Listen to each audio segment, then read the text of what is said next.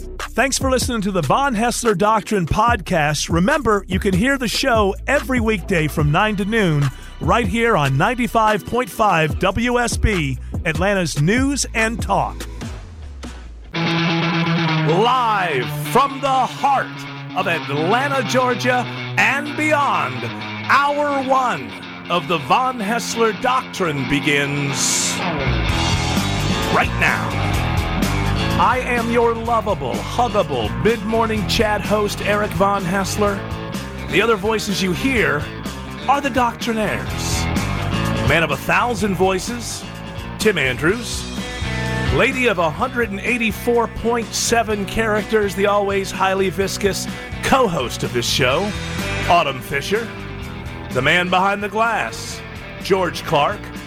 And the handsomest producer in all of producery, Jared Yamamoto. And we made it. It's hashtag finally Friday. we made it. We made it. Do people even think about what that? We made it. First of all, if you got to Wednesday and thought I might not make it, you probably still have something that needs to be checked out. No, I went to the hospital yesterday and I got all the things I needed and I made it to Friday so now I can party. Do people really believe that? Hey, you know, I've had heart pains since uh, Tuesday, but I made it to Friday, so okay, reset. Don't have I'm to worry gonna die about on that the one. weekend. Yeah, no one dies on the weekend. No, You know that's that, when you for party. sake. Yeah, Just put it off till. Monday again and hope that you survive through the week again. That's what I'm hoping is that uh, my uh, history of procrastination will actually ultimately help me out and get me a few more days, maybe an extra year. Just procrastinate everything in your life, and maybe uh, you put death off. For- Smart Yeah, see, everybody. strategy. It, it- don't be fooled by what you see in the moment. What looks like could be a negative. Oh, Eric n- takes a long time to get around to th- things. He, and what's that uh, saying? Uh, Why do today what you can put off to tomorrow? Something like that. And he lived his life that way. And we could point to all kinds of examples of how that was a negative, and he didn't really maximize his potential because of that. But here's on the other side: he lived seven years longer than he should have because he kept procrastinating death. Kept Too lazy to die. Yes. Too lazy to die. Sounds like the last possible James Bond movie. Yeah. I'll get to it. I'll get Uh, it tomorrow, mate. Uh, look, I'm uh, going to watch a little telly and then. Uh, Too lazy to die. All right, somebody's gonna steal that, make some, make a bunch of money. on that. TM. TM, yeah, we said it, and uh, you know We what? These it. words that I just said, I'm I'm putting them in a in an envelope, and I'm putting I'm mailing them to myself, Yeah. and I'll, I won't open that unless there's some sort of court case that's uh, that's necessary. You know what I never talked about this this week because there's so many things to talk about when you do a current event show like this. Topics? things. What's that? Topics. Hot topics. There are so many hot topics that uh, unfortunately we can't get to all of the hot topics. But this was coming out of last weekend. Since it's on Friday, let's look back, right? Let's take a look back. Yeah. And I meant to bring this up on Monday. Uh, this is Jared Yamamoto, who had a bad back and I'm sure was somewhat hungover, took uh, part. Uh, did we talk about the Beltline 5K race? Just a little bit on a, little bit on Monday. The fact that I Oh, ran yeah. it and did pretty well. It turned into actually Tim Andrews and the rest of us just beating up on the Beltline. We never really got around to your 5K.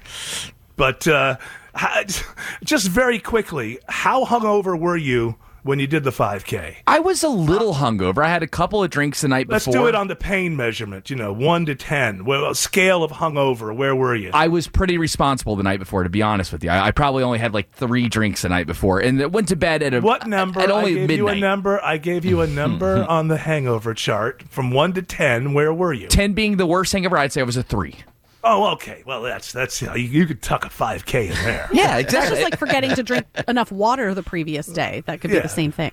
But if I if I had decided, or the way that it would have been uh, would have happened, is someone would have talked me into saying yes to a 5K like seven months before it happens, and then once I realized now I have to do this because people think I'm going to do it, I think that probably every move that I made for the seven days prior to the 5K would be about the 5K. I don't think I'd be drinking the night before.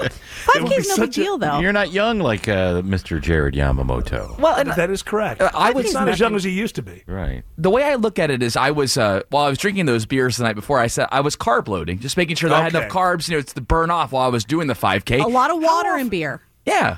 you are a functioning alcoholic, which I applaud you for, but uh, because you uh, do a fine job and you never miss work, and that's something my mom taught me. She said, "Eric, if you want to be an alcoholic." Just keep going to work every day, and it'll work out. So that's fine. You're you're a functioning alcoholic, and I applaud you for it. But His uh, liver doesn't function, but his job is. It's Jared Yamamoto. How often? How often do you uh, get sick as a result of your nonstop partying? Uh, How may- often? Maybe once every two years. I would say my stomach actually does a pretty good job of holding up. See, Occasionally, that's a problem. That's a problem. The I, I think that the, people don't talk about this enough. Uh, with alcoholics, the main problem is it starts with "I have a strong stomach." that is. That's the, it is really impossible to become an alcoholic if you don't have a strong stomach. I speak from experience. I come from a long line of alcoholics, and not just a long line of alcoholics, but the entire concentric circles of my family as you move out like a wave when you throw a pebble onto and the alcoholism is 360 and all around me. And when i started drinking in my teens i the mental part of me said oh let's do this every night. I like the way this feels. Let's go. But you know what i was saved by? A very very weak stomach not the fact that my stomach could not handle con- constant alcohol i think saved me from being an alcoholic well, you saved a lot of money that way too. You know, my, my stomach, I'll, I'll just keep you know loading up, loading up, Yeah. loading up. Like your stomach's like, nope, I'm done. I can't drink Yeah. anymore. So you Yeah, save a you're lot of money that way. You're right. Gummies pretty much cost the same everywhere. It doesn't matter if you're on the belt line or if you're in the suburbs or so you're right. You you not only uh, are a functioning alcoholic, but you are in the city and you are paying the most per drink in the metro Atlanta area. For sure. So, It, it, my stomach's so strong too that after the 5K, they gave an incentive where they would give out beer tickets afterward to Monday Night Brewing, and I had Mm-hmm. three beers at 9 a.m. after the 5K, and I was just like, okay, I went home and Three. Then it took a little nap, and then and, and then I went out again. awesome. I went out you should, again. uh, you should really knock on wood because I feel like you talking about your stomach being very strong means the next time you're gonna. Like, oh, I'd be like, I'm gonna, I'm gonna lose everything. That'd be the best thing Don't to talk about for- it. You'll- now hold on. Now I can understand after uh, accomplishing a feat like uh, a 5K, which does seem like a big deal to me. I know to others doesn't seem like, but at, for me that would be a big deal. I could understand in celebration. Hey, we got a free beer for you. It'd be like almost a novelty. Hey, it's nine in the morning. I'm drinking Mm-hmm. a beer after I ran this 5K. Let's uh, let's not move past this with our functioning alcoholic friend that he had three at nine o'clock in the morning. yeah, there's some Mexican lagers. They're easy. They're the, those are about yeah. those They're are only- light. yeah, they're only about four point five Uh, well, well, percent. They're see, easy. You do this all the time, Jared. uh, we're not we're not debating uh, how uh, how light or heavy the beer was. We're debating the clock and your choices. That's what we're debating. That's what we're talking about.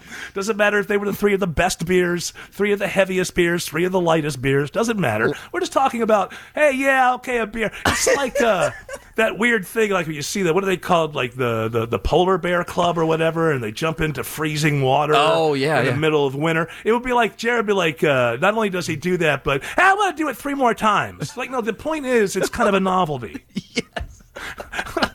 I want hypothermia. I, yeah, it's not enough for me if I don't get hypothermia. How long uh, did you down these beers after the five k? No, no, no, glug, glug, glug. no. We casually, you know, drank them. I mean, it was it was nice and hot, and by then, you know, after running a 5K, you're wide awake. So we're hanging out, celebrating, and you know, one turned into two, and then two turned into three, and then before you knew it, it was like before you know Yeah, it, before that's that, that's the old story. That's what you're I telling feel the like, doctor. You know, because you knew took it. a nap afterwards, you could just sort of say that this was a continuation of the night before. Yeah, I yeah, guess so. because he yeah. took a nap and then he woke up and he started drinking again. When I- so that I- was his new. That was his like. His nap was sleep, and then Yeah. he woke up, ran the 5K. That was the rest of his day. Had the had the beers at quote like night, even though it was the morning, and then went to bed, and then woke up and started his day. Yeah, I went out till two a.m. the next day, or the Woo! so I decided I I had a good weekend with all the uh, festivities. Oh yeah, yeah. I, I like the fact that anything that is would be perceived as negative about what we're talking about now is just going right over and saying, "Yeah, yeah, it was great. Yeah, I drank. I was drinking at nine in the morning. Yeah, it's great. It was uh, fantastic." Like, uh, what's interesting to me is that uh, I've been working now with this uh, this dude for almost eight years, and it, I have never two things I've never seen you. I've never seen you nude. I've never seen you drunk. The second Both one can be being more. changed. That's right. The day is young. Which comes first? strangely enough, it's the second one that I find uh, more unlikely. We've that- definitely had drinks the- together, though, Eric. I mean, But you I've sh- never seen you get tipsy. I don't really. I, maybe at that Christmas party when the Atlanta United won the championship. Oh that yeah, and night, he ditched his uh, girlfriend. He ditched his girlfriend and was like uh, hanging off of street poles. we in won the city. championship. What did you expect? To I hell with her. climbed We the- I don't know to like get you, make sure your girlfriend gets home. Hey, we won the championship. He ra- he walked home. He got in a f an argument with his then girlfriend, now fiance, and stomped away. He was dressed in a three piece suit. uh, it was raining like hell outside, and he uh, he just walked home in the rain, jumping on a street post here or there, singing the uh, the Atlanta United chant. We and are knowing- the A from And way knew- down south. And see again, anything negative that we may have said, like you left your girlfriend, you know, alone in the Well, city. okay, there was- there was some And, hey, miscommunication. Hey, yeah, well, you know, but they won the championship. You know, I just that's understandable. They, they won the championship. Spin doctor. He is a spin doctor. All right, you know what? All that being said, I suppose I have to admit, we did all make it to Friday. So we'll do the best we can to give you one hell of a show right up to noon. Jared Yamamoto told me during the break that there is. Is it an open mic or is it? Uh, Yeah, it's an open mic. written to us. Uh, is this the uh, the the the drunk autumn hater, or is there somebody else now getting involved in the autumn's not my favorite member of the Doctrinaires open mic? No, no, Glee it's not. It's not this lady. This is Autumn super fan. You would think with all the things going on in the world, you would have tons of topics. That's the Autumn super fan Tons that, of do you topics. think uh, Tons of topics. that goes you think after. all the radio shows and podcasts in the world, you'd have tons of options. Yeah. Tons of them. But You know what I do when I don't like something? I, I don't write a letter and I don't complain. I just I just don't watch it or listen to it. But you know that's me. People have their own ways to get navigate this life. So this is not the drunk autumn hater. This is uh, somebody who uh, just decided to chime in because according to this person, I don't know. I'm not there with you, but you make it seem like uh, she's siding with me in maybe a war between Autumn and myself. yeah, it seems like Autumn has yeah. been very combative with the she/her segment of the Oh, audience out my there. God, she has. Oh my! She will not let me off the hook on anything. So, go ahead. Just finished listening to today's podcast. Oh my God, Autumn, let Eric finish the damn sentence. You don't have to speak every few minutes. It's okay to take a break. They're not going to fire you, no matter how much you say and whatever you do, even though how it sometimes sounds completely asinine and makes absolutely no sense. They love you. You have a job. So don't always feel the need to step in and step over them when they're making a point. I think that's a good point for intervention. You know what? She's right. We do all love you. You're amongst friends. That's Here, where I'm Autumn. coming from. I'm coming from a place of like, oh, I hope they don't fire me, so I better say something. It doesn't matter what. well, perhaps. well, listen, this may have been my fault because I'm the one who demanded from the very beginning that you guys uh, would be paid by the word. Yeah. So you make 10 cents a word, you're going to toss in as many words as you possibly can. That may have been a mistake on my part. But uh, I think people have noticed we're trying to work it out. Like, We lost our rhythm a little bit, you and me, Autumn. We Yeah. lost a little bit of our rhythm. Made me sad. And, uh, you know, I'm, I'm too pig headed to admit that any of it was my fault. So from my point of view, it's all coming was. from that side. So okay. You guys good? You guys need Tim to jump in? no, you see, this is not the way. To me, to me, it seems like in Autumn's mind, she's thinking, "Oh, there's more than one way to tank this show. I could go, I could go in completely the opposite direction and never respond to anything. Oh, you don't want to hear me speak? Um, okay. Oh no, no, no. That's your thing. That's your thing to be like, fine. I won't. You know what I mean? I just have to get over it. I I, just have to process it and get over it. yeah, we'd call for Alfreda Annie, and you'd be like, "She's not home. Mm-hmm. Yeah. She's at Yeah, work. She went to work. she went to work. Hi, Changed it's her me, Alfreda lifestyle. Annie. Annie. I don't drink every day. She's just normal. Autumn Fisher, improv killer. Hey, I'm not always drunk. What are you? Yeah. Nancy Pelosi went to a speech therapist. Are you happy? Uh, yeah, she speaks perfectly fine now. Hello, it's me, Nancy Pelosi. Lindsay, uh, what's her name? Lindsay, Lindsay Lohan. She's totally clean now. Hello. All right, what uh, I'm looking around the news. It's you can't get away from uh, this big piece of news that the president of the United States uh, has COVID nineteen. Wish him the best of luck because you know he's in that zone where you really do have to worry. Eighty years old or so, so wish him the best of luck with that. His symptoms apparently are mild. This I don't know about. This uh, do you have the audio where you know? Can you imagine a reporter had the audacity? to ask the spokesperson. I guess it was the doctor was up there first, but the spokesperson, Karine Jean Pierre, was there as well, and she butts in. Somebody had the audacity. I wish these reporters would learn about respect. Respect means, as a reporter, you're curious about something, but you don't ask the question. That's your job as a reporter, and that's the that seems to be the. Uh, the the mood coming from the spokesperson here. Some reporter had the audacity to ask where Joe Biden got it. You know, where, where did he get it from? You know, for us, it's not so much anymore, but for a while there, it was contact tracing, and you got to call everybody you know, and blah blah blah. So I think it's natural that a reporter would ask this question, and then the spokesperson jumps in and goes, uh, "Well, I, I don't think that that matters." Go ahead and play. it. Where was he infected? I, I don't think we know. Um, I certainly don't know if you, if you have any thoughts on I, that. look, I, I don't think that that matters, right? Okay, well, well that doesn't, I don't think that it matters that the spokesperson doesn't think that it matters. Does that make sense? I think your job is just to answer questions. So uh, the uh, everything matters. He's the he's the president of the United States. When you're the president of the United States, de facto, you are the most powerful uh, human being on the planet. And if you're sick, then there's only either answer the question. This is where he he contracted it, or here's a good one. We don't know yet. We'll get back to you. We're we're looking at that. We're trying to figure that out. But the idea that the spokesperson is not there to just admonish the press and say that's not a real question. Therefore, no, it's, it's not. Your your job is to answer. When you want to be in public life, the first thing you have to, and this is something Herschel needs to understand. I'm going to answer any and every question that is asked of me. If they're ridiculous, my answer may be a little bit sarcastic. But the thing that I'm going to decide before I run for office or become a spokesperson for somebody who's in office is that number one, I can handle this. I'm going to answer every question. It's called being a public figure.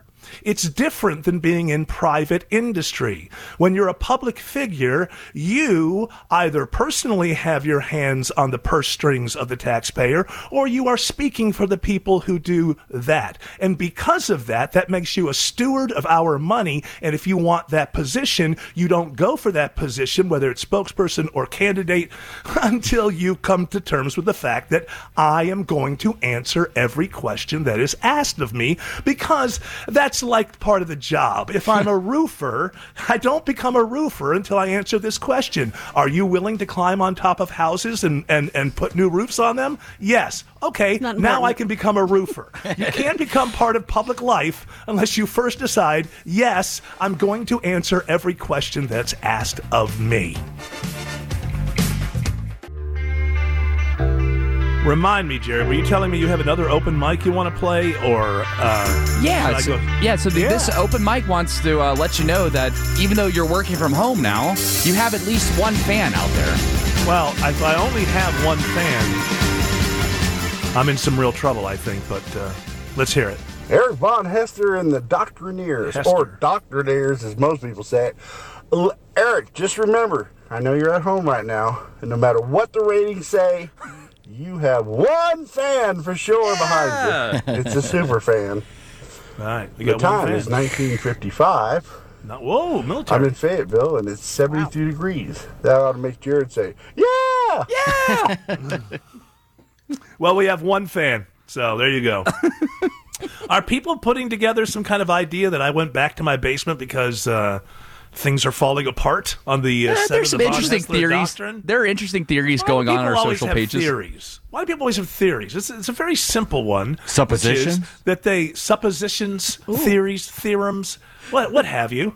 Uh, people just come up with all this stuff. It's very very simple. The, the simple thing is They put another mask thing at work. I'm not rebelling against it. I have the ability to do the show from the home. I just personally feel stupid walking around in a mask right now. I, I, and you can think whatever you want, and maybe you're on the right side of history and I'm on the wrong, or whatever. I don't care. It's got nothing to do with rebellion. It's just that I personally, intrinsically, feel like a fool walking down a hallway at work with my mask on. And here's if if it wasn't 2022, and if we didn't know after the lockdown period that we could do shows uh, very easily, from then guess what? I'd be wearing a mask and grumbling under the mask. But I have the ability to not feel stupid. And you know, really, that's the way that I try to go through life. That's the guiding star for me. The the uh, the north star for me is just try not to feel stupid. Do the best you. I think it's a pretty good barometer. You you have to be self aware, right? If you're not very self aware, then you're not going to know when you should feel stupid. Right? I think I'm I'm overly in tune with what should make me feel stupid, and uh, my philosophy in life is to try to avoid those things that make me feel stupid. I don't know that it's perfect, but I think that it puts me in the right place or close to the right place most of the time. So, uh, but it's always good to have a fan. Don't get me wrong. You We have at never least one. Well, listen, you start with one, and before you know it, you got two. I'm going to tell you something. I'm an aspirational mind. We'll have 20, 25 before uh, Ah, too the many. The, the end of the year. Yeah. And then, it'll- yeah, then it'll be like, oh, they sold out. Yeah. Like with bands. You know, people always do that with bands. Like I was there in the beginning. I like that band. They were a really great band and I loved them and we went to go see them when I was in college. And then they started making money for what they've been working so hard for their whole lives. And yeah, to me, I, they sold out. I'm not interested in uh, them anymore. I never quite understood that. If you like a band early on, before anybody else knows about the band, am I the only one who's like, no, I want them to be here. Like I want the whole world to love them. I I want them to be huge. I've never understood that whole thing. Where oh, they sold out. I Well, feel that because way about then- BTS. You know, they were great at the beginning Yeah, when they were yeah. underground, and then you like their punk days. yeah, Their motivation is to continue their fame instead of the art. Yeah, but both the two can go together. Yeah. Right? REM I mean, did it. the REM, the Stones, but a lot of people, your- a lot of people, you know, I know a lot of people. Ah, REM sold out. What do you mean? They busted their humps for their whole lives and they got paid for what they do. Isn't that what you do for? What do you go to work and tell your boss? You know what? I love doing this. I don't want to raise. It's a bizarre. I'm going to stay in the mailroom forever. That's Yeah, what I just want to stay. Yeah, I don't want to move up. I don't want to move up. You know, Roger Goodell, who is the commissioner of the uh, most uh, successful league on planet Earth, the NFL, literally started in the mailroom. I, As an, I think he started as an intern and then worked his way all the way up. And so some people might say, hey, he's done a good job with uh, the uh, most successful league in the world, most successful on his watch than ever before. He's no The Tagliabue. the way that I look at it, way I look at it, no, he's sold out. He is a Tagliabue. That's the problem. My Roger Goodell is still in that mailroom, Yeah, sweating his ass up. I never, I just don't understand that. Why would you like a band and in the back of your mind think, I hope they never find wide success? Why? I want. They belong to me. yeah, I guess there's that. Yeah, they're not like they used to be. They care about feeding their children and such. a total turnoff to me. A guy who is uh, cashing in on the national championship. There's a good seg, huh? Kirby Smart. You know who that is, Autumn? This here's the big test. Autumn, you know who Kirby Smart is? No. We've done jokes about him forever. Do we not do jokes all the time? Why- She should have picked up just on the jokes. Just that he's part of the show. Football. Okay. And Warm. uh, what's the big uh, what's the big state school in the state of Georgia? UGA. Okay, they have a football team. Who's the Yep, national Bulldogs. champion? Who's the national champions right now? The greatest, toppermost of the poppermost of college football right now. Oh. That would be Oh, I don't know. The Bulldogs? UGA. Okay. UGA. Kirby Smart would be their coach. Oh. It's so I mean, I've heard our jokes about him, but I don't know who he is. You never thought to look at. Hey, we're making a lot of jokes about this guy. I might just Google him. It's none of my business. this, is, this is the downside of yes anding. You just get the hell out of it. Yeah, right, and just move on. so, so uh, 112.5 million dollar contract extension, and it's not nearly as uh, n- now that I know that the players are all going to make. Uh, millions of dollars as well in college. It doesn't seem so out of whack. How many years? It's uh, a- the story you sent me. I, I, I'm not a subscriber, so I couldn't get to the meat of the It's story. a 10 year deal, and it's uh, it starts at a base of 10.25 million per year, Okay. but, but it has One incentives. plus one is ten point two five million. One plus one equals three in our system. In my system, it's ten point five million a year. Now, obviously, the reason that he gets money like that is because if they didn't give it to him, somebody else would have. And so, in that sense, obviously, he deserves it. I'm, when it comes to sports, I'm a little wary of 10 year contracts because there's plenty of uh, stories of players and coaches who, when they get the big money, when they when they get the bag, as the kids say, when they get the bag, they're they're on top, and there's every reason to give them that money. Like when I see this deal, 112.5 million, and breaking that down to about 10 million dollars a year, the money is like, oh yeah, obviously, if they don't give it to him, somebody else is going to give it to him. But it's that 10 years. I, there's I've seen plenty of coaches sort of outlive that 10 year kind of contract where at the beginning of it they're on the bleeding edge of the sport, right? They're the innovator. And then like 5 or 6 years later sometimes, I'm not saying this will happen, 5 or 6 years later, um, you know, other coaches will have figured something else out. You know, it's always evolving and then you're left with the guy who's trying to fight the last battles. Hey, sometimes you know what happens is you Yeah. get one good year and then you get a lot of money and then you buy a lot of young ladies that hang out with you and then you're done. There you go. Exhibit number 1. Coach Orgeron. Yeah, you know I did my best and we got to do the thing and whatever we got to do. But I got me a Bayou Bar bunny. Yeah, do you think you know? I'm thinking about the fact that you, as the coach of the LSU Tigers that year, you had some people say the greatest team in college football history, and then you.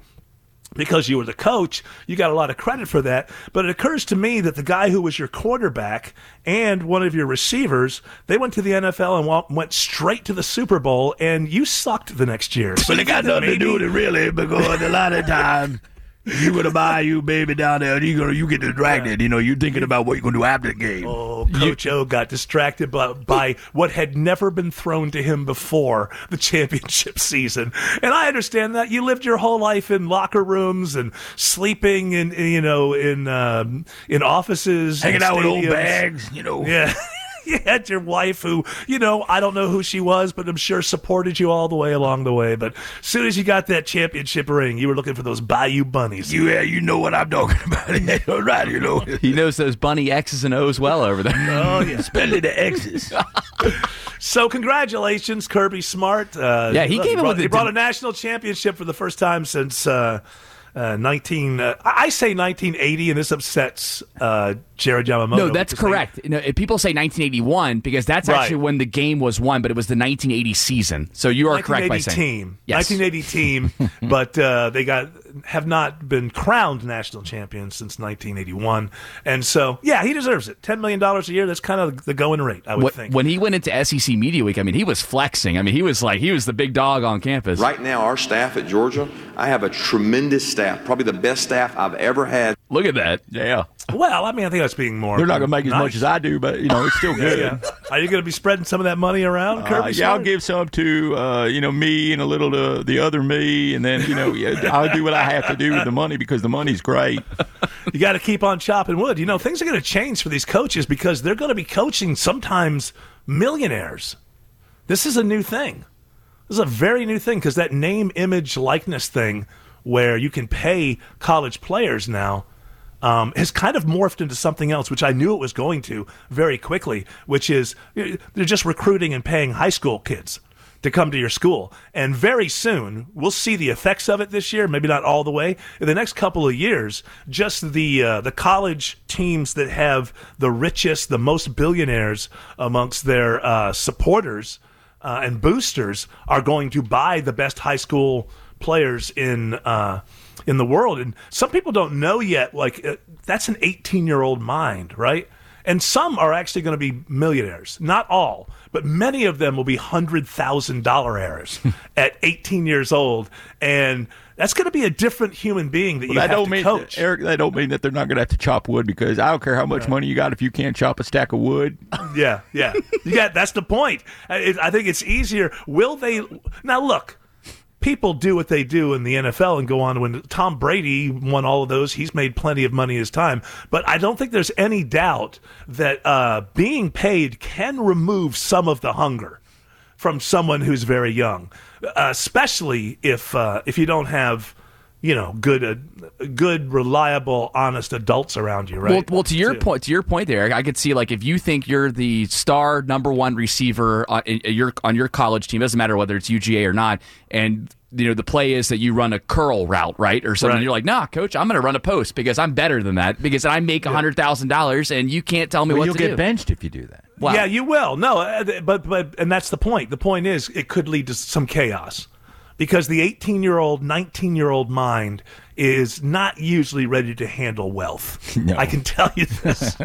it, it doesn't always end poorly, just almost always ends poorly when but I like the because the idea that, you know, most really great high school football players are not going to make it in the NFL. So their their their lifespan is is is short, and so the fact that they can actually make money even if they're not going to make it to the NFL, if you just look at it on paper, I think it's great. If you're really good, why do you go to high school? Because you want to get a good job, right? Why do you go to college? You want to get paid. Ultimately, you want to get paid. You're, you're, you're doing these things in life so that you can maximize your skills and end up getting paid for it. So I like the idea that if somebody is a really great high school player, uh, but only turns out to be a decent college player, um, or maybe gets hurt late in their college career, you know, if they the the very the handful that will actually manage their money well uh, can find themselves in their mid twenties with with a good start, right? Oh yeah, Money for sure. the- and you know it's account. and you know it's going to improve student housing around all these universities too, because a Oh. lot of those houses are just dumps around around around universities. But now you got you know hundred thousandaires and millionaires all around. They're going to up up the house values. Yeah. They're going to make things better. And you know, plenty of them are going to uh, buy fast cars and wreck them and cause scandalous moments. That's for sure as well. But there's no there's no getting around it now. It turns out people deserve to get paid for what they do.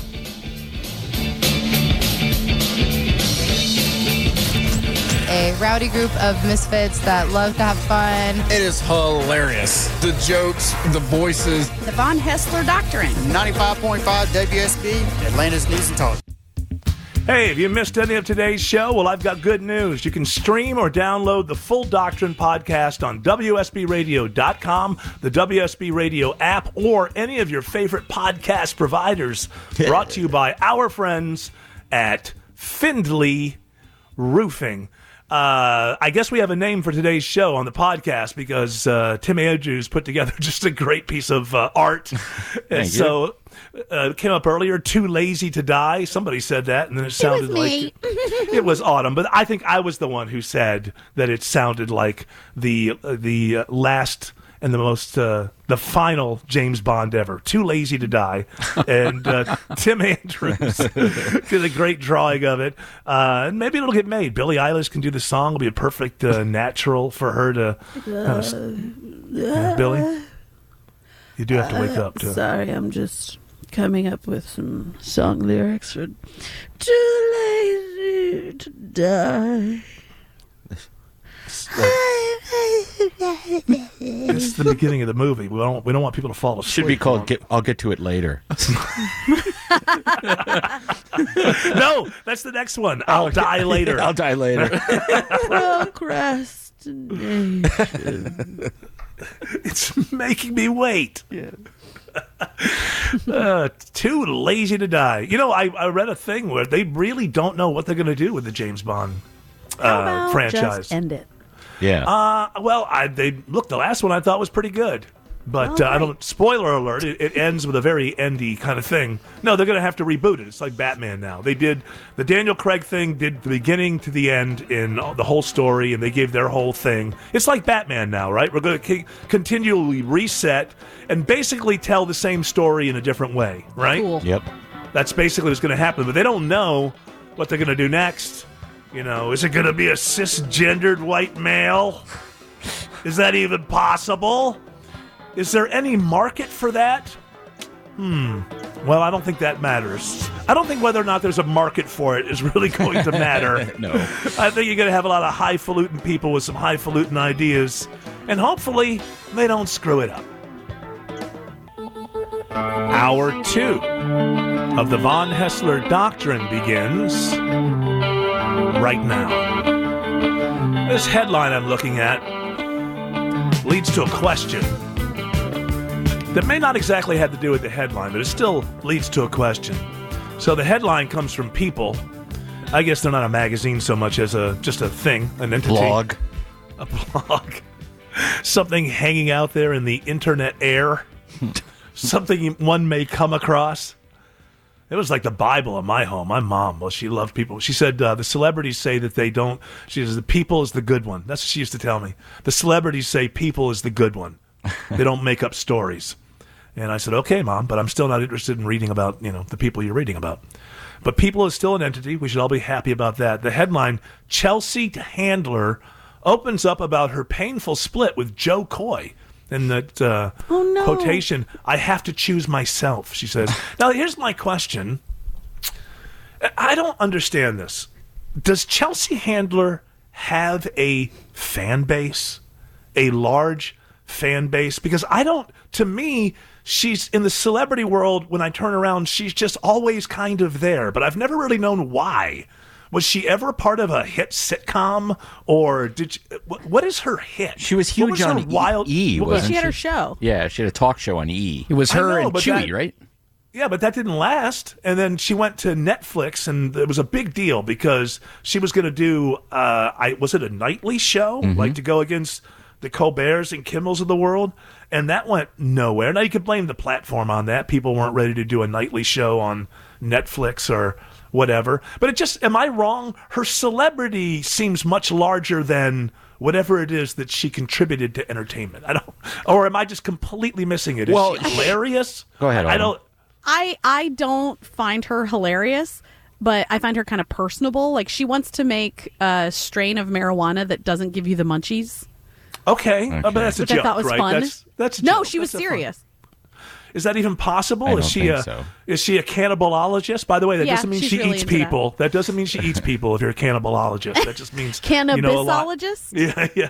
You uh, you just means you know an awful lot about uh, cannabis. But also, her show was, I just looked it up. It was from 20, uh, 2007 to 2014, so it was a long run. Yeah, but I never saw it. Uh, I this know, was but on you're the not E a chick network. watching E.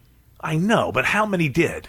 A lot. A lot of Well, people then- watched it. Then what, when she was done with Netflix, why didn't she go back to, you know, some kind of uh, network show or She's doing her cable own show? thing. Yeah, All she's right. just thinking on herself. You know how much her She's salary best was? friends with Jennifer Aniston. Her- Like, she's just Yeah, okay, her that's not life. that's not a reason to be famous because you know famous people. That's no, not, I'm saying before after she's she's famous, right? And then Yeah. she's like friends with celebrities, and she's just Yeah. doing her thing. By the way, uh, does that really turn anybody on? Oh, I wish I was Jennifer Aniston's friend. Nothing against her. I but wish it's I to was. be- yeah, I do. well, not that kind of friend. No, no, no, not not Talking dirty. about I a just wanna shopping hang out with her. I want to hang Yeah, out with her. hang she's out really cool. Watch TV, You want to shop for shoes? To, a lot of people are really cool. She just happens to be famous. Why? why in Okay, the I'm world would you want to be Jennifer Aniston's friend? I want to be friends with other cool people. I just don't know who they are. She paid Well, for let me everything. tell you something. You wouldn't want to be Jennifer Aniston's friend because you can't just drop into the house and hey, let's go down and you know, let's just go hang out because it's paparazzi. It's all kinds of crap everywhere you go. It's not really a. and then you'd be in the deal. Enquirer as Jennifer Aniston's friend. Yeah. Oh, yeah. Just a Best schlub. friend. Remember that Gayle King until she got the big CBS morning slot? She was known for years as Oprah's best friend. Is that Mm-hmm. really a good thing? I think she was, Was a for local her. reporter. I guess it was. But I was like, ah, she kind of hangs around Oprah. That's why she's You're famous. doing a lot of judging, I'm. That's what I do. especially of women. what do you? What do you? What do you? What do you? That's what I do. What, what am I supposed to do? Especially of women. Hey, you know what? You Oh, can judge for her all you want, Eric. She made ten million Hold on. dollars. Okay, hold on. What? I, uh, hold on. What? Uh, what? What gender? What gender is Jared Yamamoto? I am a male. Male. Okay, you identify as male. First 20 minutes of the show was uh, going after him for being a functioning alcoholic. And, he's a guy. He's That's a guy. no excuse. Mm-hmm. It's it is not an excuse. It's the truth. Of course, it's no excuse because it's not an excuse. Well, now, then. Jared Yamamoto, who does agree with his junk, is cisgendered, is going to now tell me that it doesn't matter if I'm critical of Chelsea Handler, which I don't think I'm being right here. She's a millionaire, so who gives a damn? Yeah, right? she's worth thirty-five million dollars, and during that Why? Netflix show, she made ten million dollars a year. Yeah, but they didn't. That's my point. They didn't they didn't. They gave her that money thinking they were going to have a hit, and then it went away. And so they were stuck with that bill. So good on her. That's what I want. I want that one crazy billionaire to come along and go, I'm going to put Von Haessler on the moon or whatever. but it doesn't matter. He just, he starts with, look, I want you on my team, and here's $35 million. And if the whole thing falls apart two years later, you know, oh, you know it's, uh, I would care, but I'd look at my bank account and there'd be $35 million there. And I go, okay. You probably got to do more some more schmoozing Yes. than you do. Yeah. I don't know. Who Because you do the a other lot one? of like after the show, I do nothing. I talk to no. Oh, you really think Megan Kelly? Uh, Megyn Kelly got called names by a presidential candidate, and then NBC said, "We love you," and gave her sixty-five million dollars. None was of it panned out. I would love to be in that situation. What I would love more is to get the opportunity and turn You're it into the jerk. greatest show of all time. But mm-hmm. if you if you get the opportunity and you're just left, it's not difficult to be told your show's been canceled if you still have thirty-five million dollars for doing the show. That's my right or a contract that continues to pay you even though it's canceled. Yeah, who's the baseball player that uh, you guys are always bringing up? Yeah, he still So- gets paid by the Mets every year. I think he'll get paid till 2035, I believe. And how long has it been since he was had an at bat? Oh, it's been at least 15 eight years. Yeah, 15 years. Fifteen years. So how much did he? How much did he make this year? Uh, I think He it's gets like a one- million. No, he gets a million, a little plus a year. Yeah. and that's because a contract that was written a long time ago. Yeah, the Mets are dumb. So, this, they, they signed him to a terrible deal.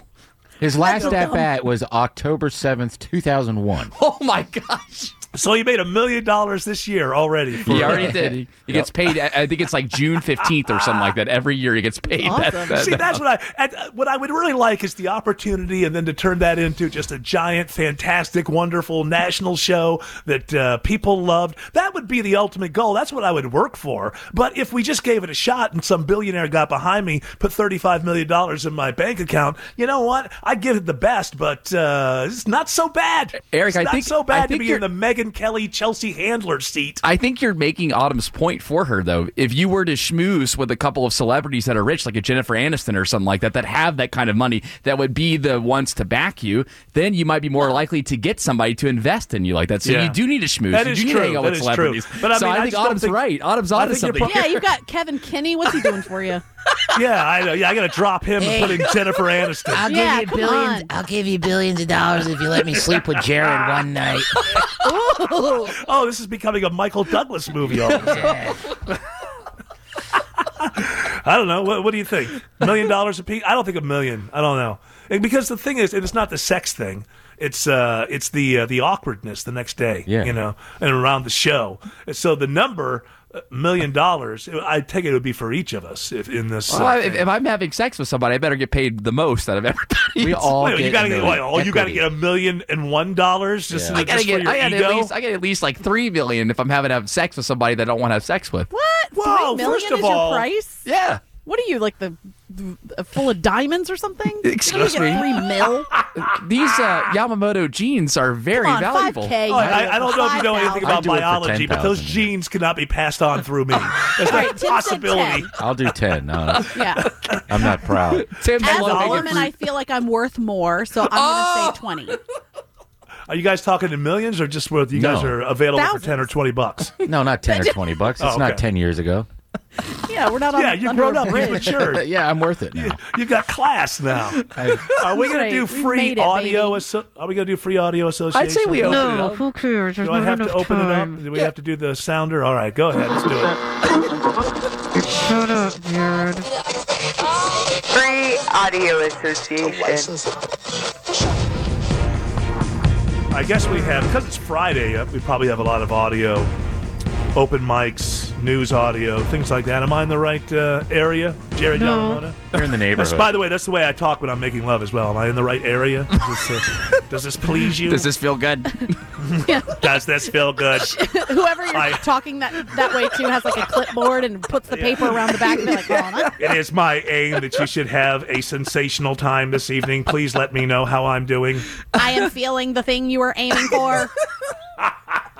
it hurts, but I like it. The future of sex. Hey, what audio do you have? Oh man, well you know we complain about what's you know the lifestyle in Atlanta. You know sometimes we talk about the homeless population or the unhoused. Is unhoused. that the lifestyle in Atlanta? The homeless population? No, no, not necessarily. But we've noticed that coming into work, there's been a lot of uh, unhoused individuals in some places. Unhoused. You know what? They just lost their homes. Unhoused individuals, but hey, you know what? At least we're not in Portland, guys. Listen to this. Oh. How do we go about the discussion of pronouns? Oh, excuse me. For years, Oh, that's the wrong one. Well, we got- been watching the city's homeless crisis spread across parts of southeast Portland. Now it's right outside their front door. I want to cry. I just want my house back. Christina Hartnett lives on 80th and Powell, where a majority of the campers stay. My lawn is now becoming a public bathroom. She fears leaving her house just to go to work. And it is scary when you have grown men meth raging in your driveway. The last thing I feel safe doing is going out and saying, "Hey, can I can you please move so I can go to work?" Is Portland even a part of the United States of America anymore? I, really? well, I tell you, man, these progressive policies, it just seems like they always work.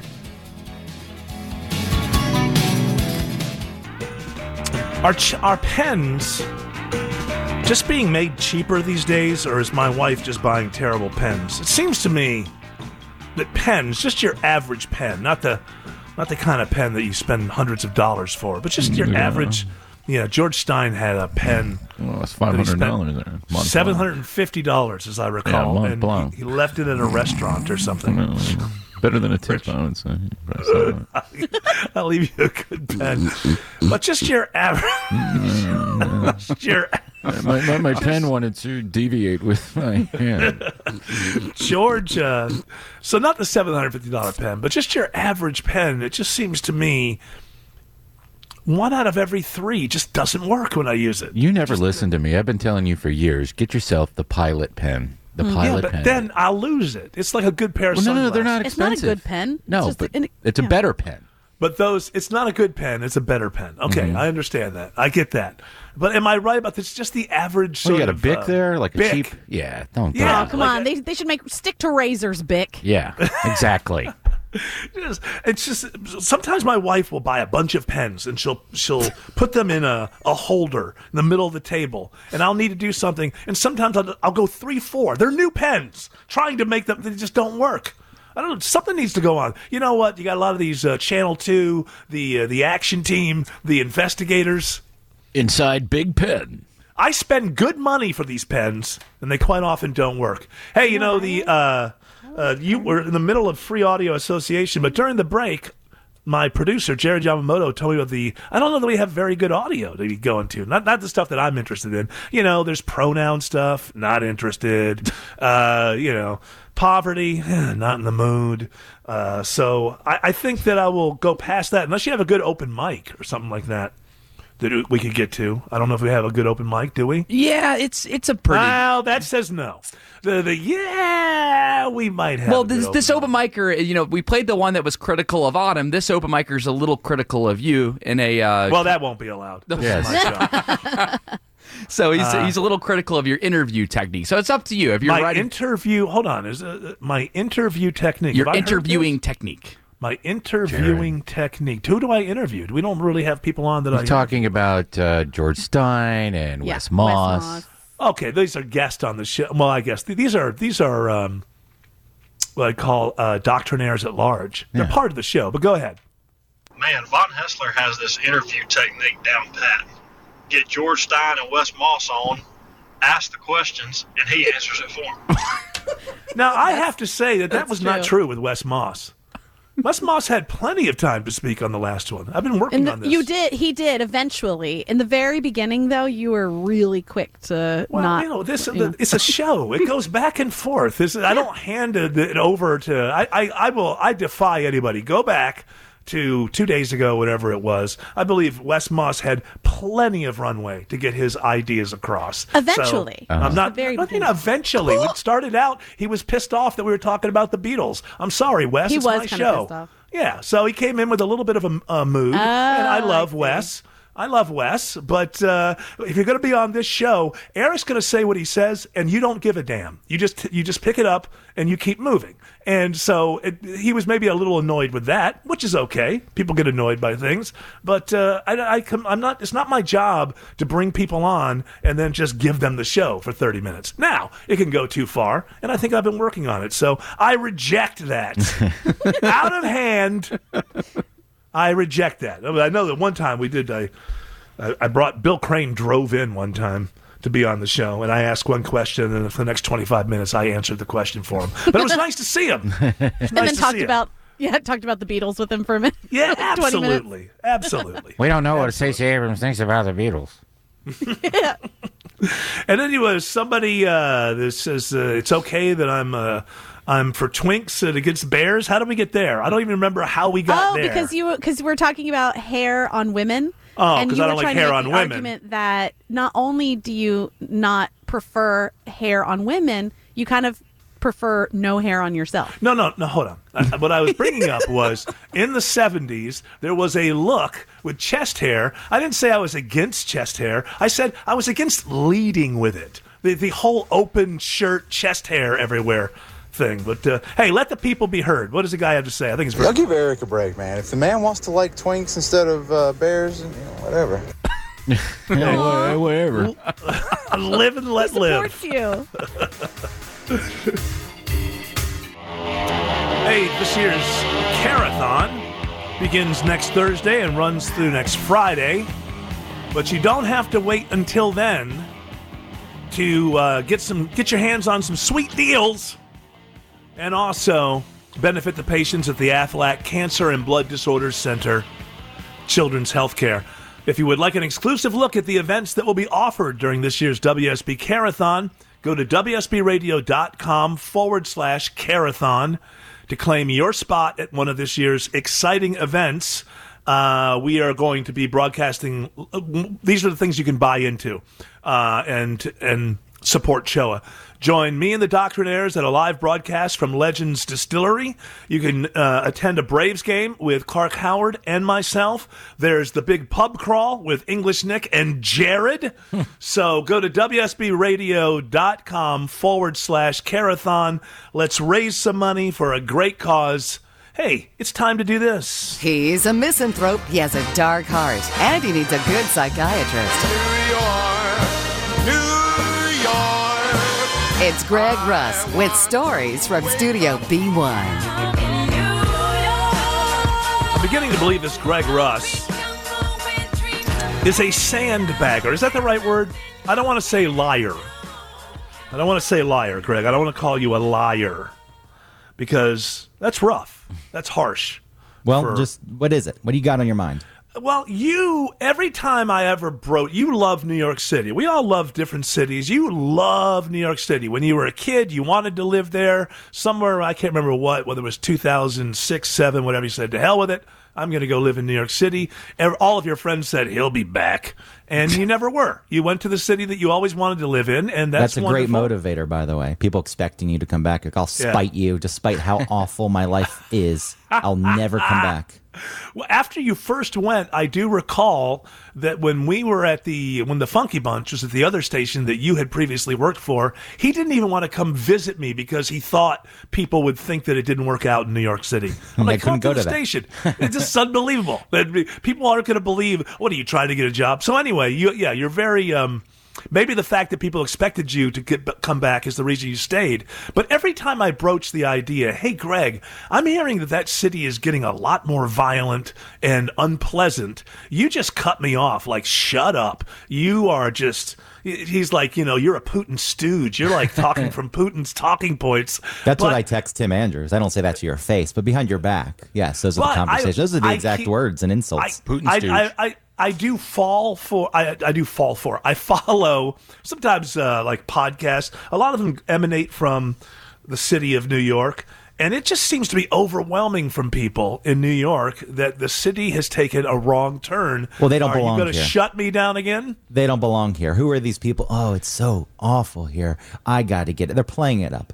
I heard they also stinks. they're cowards. You know I heard they it did? They stinks. moved I heard to. the mayor does nothing but show up for ribbon cuttings. Uh, the, I hear that the actual uh, to your senses, the, the the the there's a lot of reek. Like it doesn't smell very good as a city. It's never smelled good. What are you talking about? That's not a new thing. It used to smell like a pizza. Now it doesn't smell like a pizza. You got to pile up the trash on the on the sidewalk because there's no alley, so they just it just goes out there. Look, to give the subway sanitation- stabbings, you know, people being stabbed. People, you don't think it's any worse than it's been? What have you been there now? A decade, a little more over, like twelve years or something. Almost 15 years. Wow. So you don't think that it's gotten any worse? No, I don't feel like it's gotten any worse. You're talking about stabbings on the train. Sure, that's always existed. And it turns into a copycat thing where one person gets slashed in the face for no reason, and then for some reason, there's just um, a bunch Isn't of that people. interesting?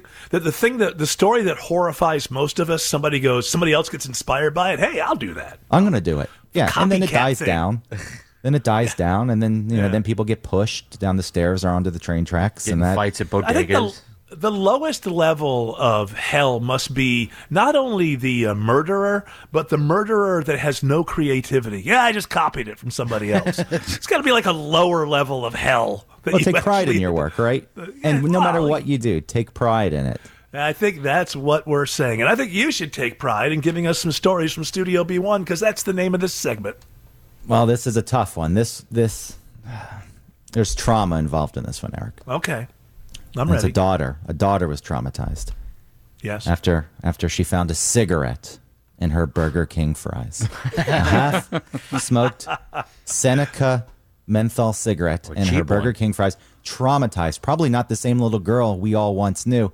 Probably ramping up for a big lawsuit to get a lot of money because mentally she's damaged for the rest of her life because there was a Oh. cigarette in her fries. Now, here's the thing. I'm, I'm looking at the story here. I'm looking at the New York Post.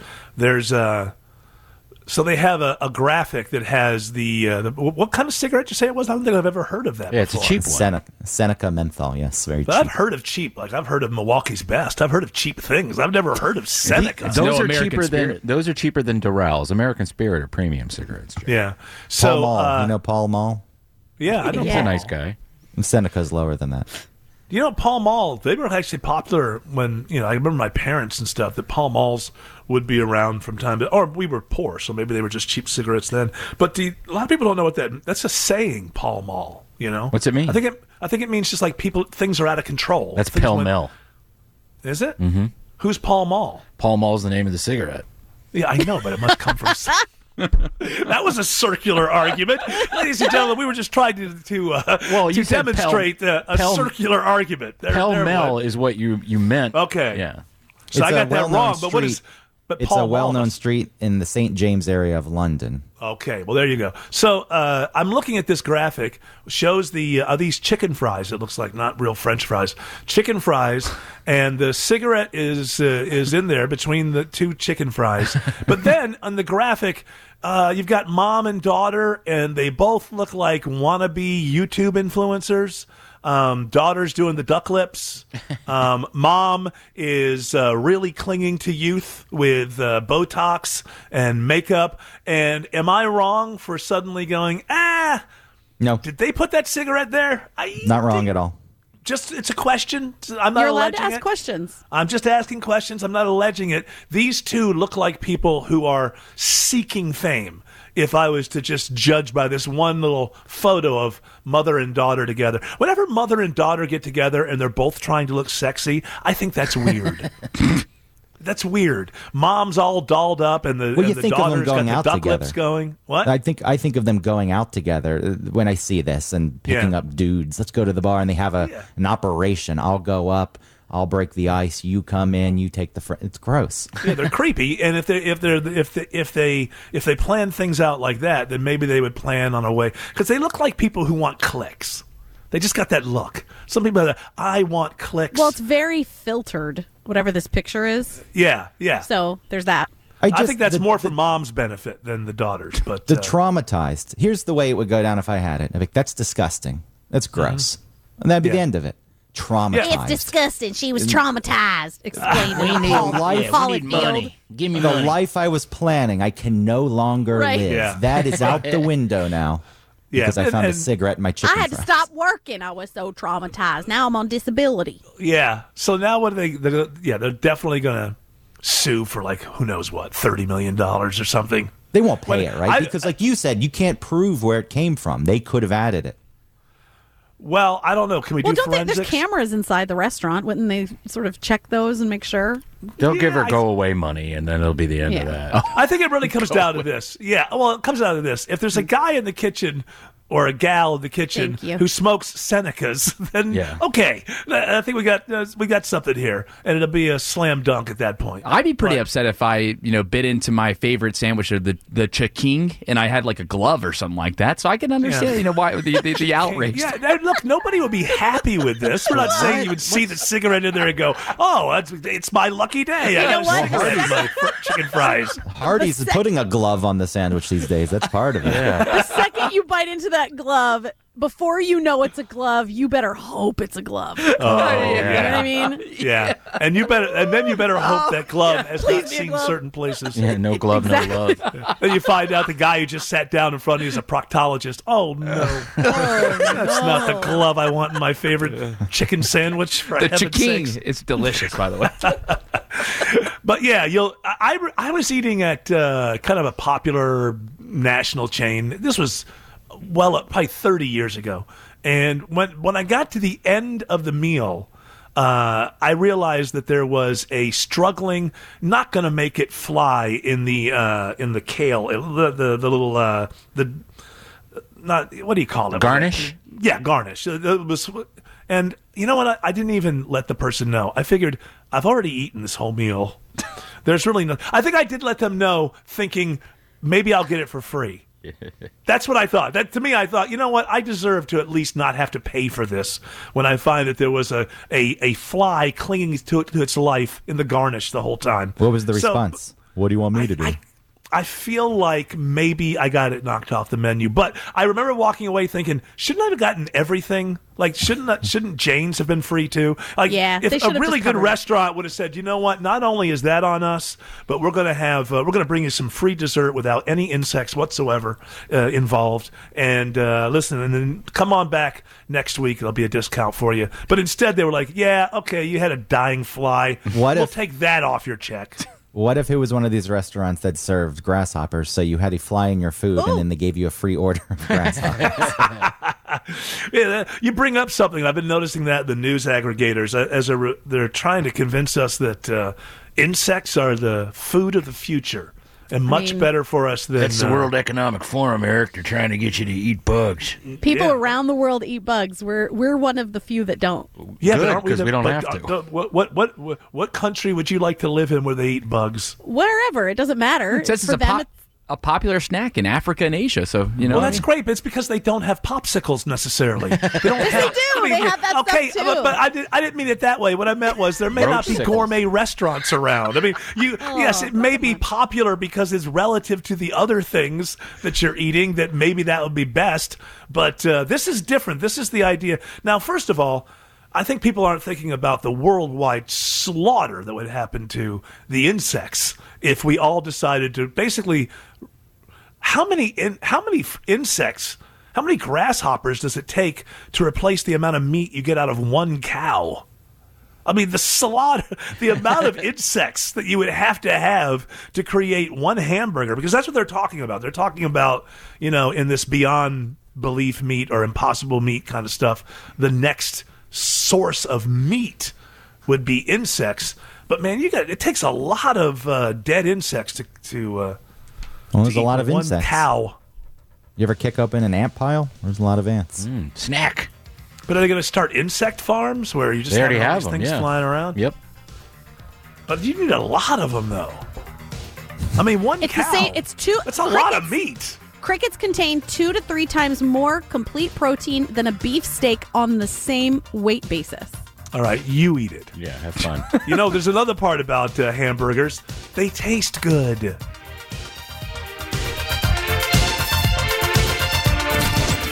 Von Haessler Doctrine. Love it. Listen to it every day. The best show on the radio. Weekdays 9 till noon on 95.5 WSB. As a good host, my First instinct here is to ask Greg Russ if he has another story from Studio B1. But Well, we don't have a whole lot of time here. Oh, Autumn's eating. What are you eating? Crickets? You having lunch? Yeah, Autumn over there. Oh, thank you. Greg. I think Autumn. I thought. I think you're a romantic. I think you. I think Aw, you're taken. thanks. I think you're taken by uh, sort of romantic notions. And when you read, you know, everybody else is eating bugs, and, and then you sometimes people will walk. A lot of people read that and go, "Well, I'm glad I don't live there." But then there's certain people who are like, "They must be more enlightened than us." Oh, no, no, no, no, no. bugs, and Come we're on. not. And I know That's that you're going I- around. First of all, I don't read anything oh, that's true because I don't read. because you're illiterate. Okay, I, Well- but you can hear things. I, I it's I don't I don't hear something like that and think, oh, they're better than us. I just think, oh, they grew up differently than me, and if I was in that same place, I would also eat bugs and think nobody. and why not live off the land? You know, she lives And, off yeah, the and- land. She forages. Yeah, she's a for. She's right now. She goes into her neighbors' backyards and you know forages for food, which is I'm basically weeding their grass for them. Like, sure, Yeah, I'll take all of this dollar That- wart. that's more and- commentary on the state of radio. The fact that you're- I think so. That's it. But I hear that my the, the co-host of this show, for heaven's sakes, is foraging food out of her neighbors' homes. I think to myself, well, is the medium dead? No, we are here to keep it alive. And you know how you keep it alive? Can you stick around, Greg, or you got to go? I'll stick around. We keep it alive by making it uh, uh, a good idea to tune in because you might win something. That's how that works. Win two tickets to the Doobie Brothers 50th anniversary tour at the Fox Theater on October 11th. Michael McDonald will be there, and the rest. Be caller number 10 to 404 872 0750. Tickets went on sale at 10 a.m. this morning at foxtheater.org. Hour three, last hour of the week of the Von Haessler Doctrine begins right now. Congratulations. I don't know how to pronounce the name, so why don't you congratulate? It's uh, Chris Spawn of From? Tequila. Tequila. He said he won two tickets to the Doobie Brothers 50th anniversary tour at the Fox Theater on October 11th. And if you didn't win, tickets are on sale right now at foxtheater.org. Wonderful. Enjoy the show. Uh, Greg Russ, you are still there, I take it? I am still here. You are a man of your word. You told us before the break you would be there, and I, I, I'm, I'm wrong to question you. Of course, you were there because you are a man of your word. And I do want to get a couple more stories from Studio B1. Uh, this is, I don't know if this is in your bin or not. I know that you're a big Bruce Springsteen fan.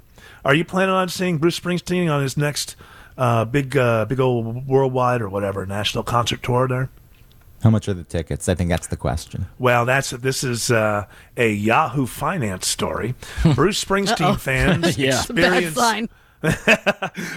you think it's not going to be good news if it's in Yahoo? If Bruce if Springsteen lands are in a the, finance story, know. the Yahoo Finance story. Oh, wait, the man Bruce- who sings for the working. Well, let's get to it. Let's yeah. hear. Bruce Springsteen fans experienced sticker shock over 2023 U.S. tour tickets costs. By the way, I looked; he is coming to Atlanta, I think, in February. Uh, so, so it, it turns out there's this thing called dynamic pricing. Are you familiar with this? I think that the reason they went to Ticketmaster dynamic pricing was a way for the artist and Ticketmaster to get that scalping money, right? Yes. Because the idea was, well, uh, if somebody is willing to spend this much money for the ticket, either we're going to get it or somebody's going to buy it at face value and sell it for that money, in which case some go between person is going to get that money rather than the artist or Ticketmaster. And but people are noticing that things just get ridiculous very quickly. The price, according to the story, of some floor seats rose to more than four thousand dollars. What? Okay, and he's playing arenas, right? Uh, yeah. I, well, I don't. Where's he? Somebody look into where he's coming. From? I'm here. pretty not sure it's State Farm, but I'll double He's check. playing big Yeah. arenas. You know, little Steven's wife was on Twitter this week tweeting, "Please stop complaining about ticket prices to me. I have nothing to do with it." Well, they're complaining too. My guess is the the boss is uh, a maybe a little like me. I don't see him as being on Twitter. Is he a guy who's on Twitter? His wife Uh, is. He's not. banging away. His wife is, but he's not. So, uh, And to answer your question, Eric, yes, it's at State Farm on February 3rd. yeah. So now in the dynamic pricing, that means it's not always four thousand dollars, but if the demand is is enough, then it becomes four thousand dollars at that moment. But there are some people who believe that uh, that they're rigging the system. The the Ticketmaster can you know push a few things, make it seem a certain way, and kick that dynamic pricing into uh, its highest level. It's happening with And I wouldn't put it past and- them. What? It's like the new digital uh, slot machines at casinos. I don't trust those either. Why would you trust a fully digital slot machine? But you're saying that this is rigged, and I wouldn't put past Ticketmaster is what I'm saying. The algorithm runs. The algorithm says my job is to make as much money as possible, and it finds the ways to do that. Yeah. The base price, by the way, is sixty to three hundred ninety nine dollars. Now, I think some of this is on people. Um, I think a sixty dollar ticket that's that to, in my mind that should be a really good ticket. But I know that sixty dollars is nosebleeds, right? Which is a weird thing because you go to these shows, you get nosebleeds tickets. You're in the same building as Bruce Springsteen, but you're still essentially watching the show on television Right. from so the big the screens. Right. Yeah, it's. With- I mean, you're getting the live sound, synced. right? What's that? It's not even synced though. You get the live sound, but it's not even synced with the Right. the visual because you're so far back. Well, I don't know. I think that they have technology that takes care of that. I don't think it's State I saw Farm Paul Arena. McCartney at the back of Yankee Stadium once, and, and he was Really? on to the next song by the time the lyrics from the previous song got to. I think he. I don't even think he was there. They were just showing a recording of him. you wouldn't know. so I just think so a lot of this comes down to people. You know, if there if there are people who are willing to spend four thousand dollars to see Bruce Springsteen, then that's the problem is lies in that. There's Well, I- that's I, love music, probably. but there is not possible. It is not possible to be that good. It's not possible to be that good live that it's worth four thousand dollars. And I take it you're not alone, so you're with somebody else. That's eight thousand. You're gonna spend that much money. Well, let's get some dinner. You can set I the mean- price. It- it- it- I'm not What? saying don't make money. Springsteen can set the price, and sure, he should make his money. But in my mind, and I know that if I were rich and famous, maybe it'd be different. But right now, if I had a long career and people wanted to see me near the end of my career, maybe I'd think, hey, some people maybe have never had a chance to see me. I've been singing for the working man my whole life. Let's make this affordable for people so they can come in. Even the Broadway thing. Once a week, if you made it affordable once a week, so people could come see you instead of you know the thousand dollar tickets when he was playing Broadway every night. Get a big There is- sponsor to pay for everything. I mean, that's Yeah, what well- you could do. Well, there's that, and there's also that Springsteen has made his brand based on the working man and woman. Thank The you. one who's not working allowed person. into the show. Yeah. You can't, So- you can't make it in. That Broadway thing, show. can I- But yes, go ahead. Well, I was going to say that I think a, just like um, first class airline tickets can be so expensive. It's like who's paying for that? It's businesses, and they write that off. So I think Not as much anymore, though. Businesses are. You're right, ultimately, but businesses are cracking down on that. It's like strict Well- rules, no first class. well, okay, without the first class thing, but then this Right. concert, I think that a business could write off the expense of a four thousand dollar front row seat at uh, Bruce Springsteen to give to clients to like schmooze with them. Yeah, but as as Springsteen would know, as anybody knows, those are the worst people to have near the stage. Absolutely, they're just talking to each other. Oh my god, the people who are there Ugh. just to be seen. You want the people in the sixty dollars seats in the front row. Those are the people that you that are going to charge up the band. They're the ones who want to be there. It's I I, I enjoy uh, live shows just less and less. Some of that's because I just get older and it's just more of a pain in the ass to get there and get back and get around and all that kind of stuff. But a lot of it is is because of that. Um, you know that people are half interested, and I never quite understood that. I are people millionaires? I think to myself, you could pay money for this ticket and talk all the way through this show. you see it, you see it. I was, I've been watching a lot of uh, the uh, smartphone uh, recordings of the Roger Waters tour, and whatever you think about Roger Waters or whatever you think about the message. The uh, the audio visual thing that's going on in this tour is out of this world. Just out the opening. I'm going to go see the show just for the opening. Absolutely out of the the biggest screen I've ever seen in my life. And it is it's the kind of thing that when you're watching it on a crappy phone in your living room, you're enthralled, right? I'm thinking, what is it like to be there during this? Unbelievable. But because it's from, you know, uh, just somebody in maybe the eighth row or something, uh, you realize that the smartphone people are just chatting away through this whole thing. I'm thinking, what does it take to get your attention? I mean, this is unbelievable what is being laid out as an audio visual experience. 20 second for songs. you. We talked about this earlier Yep. this week. You have to transition quickly to the next song. That's the new thing. Keep keep on moving. Roger Waters. 20 gotta- songs. Yeah, Roger so Waters just a is going to medley. adjust tour. Just a medley of the of uh, the wall. You know, I'm telling you this. If And you you're guys out. have never ten minute not- show. If you've not looked at what he is doing on this tour, it's worth just dialing up on YouTube just to see what it looks like. But it is stunning, and I can't imagine that people just chat through it. Like, like especially the beginning, the opening is so overwhelming. I would just think that even if you're a dumb person who wants to talk, you would just your senses would be overwhelmed by this thing, and you'd be quiet for the first five or ten minutes of the show anyway. But Is Roger Waters still angry at the Weeknd? Is he still trashing the Weeknd? Uh, yeah. What was that happened in Canada? So he was playing uh, in Canada the same night that Drake. I think and it was last. Weeknd- I think it was last Saturday, and for some reason there was like a power outage or something like that that impacted Drake and it impacted the Weeknd show, but didn't impact Roger Waters. But There that was before this. Before that, he was angry because the Weeknd and, and Drake were getting coverage, media yeah, coverage, and yeah, his in Toronto. wasn't. And I think that you know he basically. I I agree with him that he's more important as an artist than they are, but they're more popular right now. And uh, I mean, I think Drake. Especially is wild- Drake. I think Drake is wildly overrated. I think the Weeknd. I've seen is. the Weeknd, and uh, whether it's whether I always buy into everything, I can recognize that he's trying to be artistic and he's trying to be creative and he's thinking about what he's doing. Um, I, there's nothing about Drake. I, j- I don't get. I don't get the whole Drake thing, but uh, but he's wildly popular. But uh, Here's- here's what he Roger. Waters' catalog, certainly with Pink Floyd, I think is deserves some attention if he comes to your town. He also has a very uh, a, a political message that is um, uh, some people are not going to like. That's worth writing about. A lot of people who are Pink Floyd fans, when they go to this show, are not going to dig the message. It's pretty strong. It's pretty powerful. Um, I'm going to go because, uh, and I, I don't agree with everything that I've seen. But I do think I, I give Roger Waters credit, even though I don't agree with him in everything.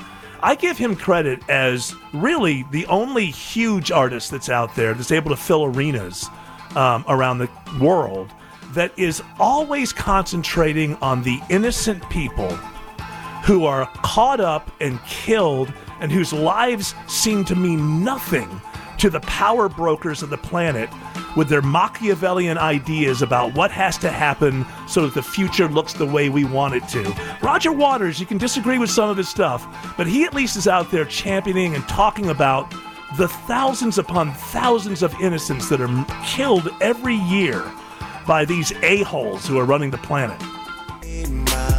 All right, George Clark, are you trying to Got a little Drake going there. Yeah, get this my is the blood up? Drake. This is it. This is the greatest music in the history of whatever. You know? Sold Yeah, more. they took they took No the doubt Wii music from the background of a Wii, right? And then it was, he just like mumbles over it. hey, we're just old people who don't get the quality of the future. That's what's going on. I think he there. sold more albums than anybody else. So The quality well, doesn't matter. That's the thing. there's a You lot of know dumb this. people you, out you there. know, the quality doesn't matter. Think about how long Two Men and a Kid or whatever that show was called. Hey, lasted. well, whoa, whoa, I will not. I will not allow you to. My mother loved that show. Please. Well, bless her. She also she also loved the show Jag, and when she was alive, when don't she know. was here, I, s- I said to her because all of a sudden when she would visit for a month or two, like my TV was on CBS more than ever because she liked all those shows, and I, I said to my mother, Becker. honestly, No one until watched- you.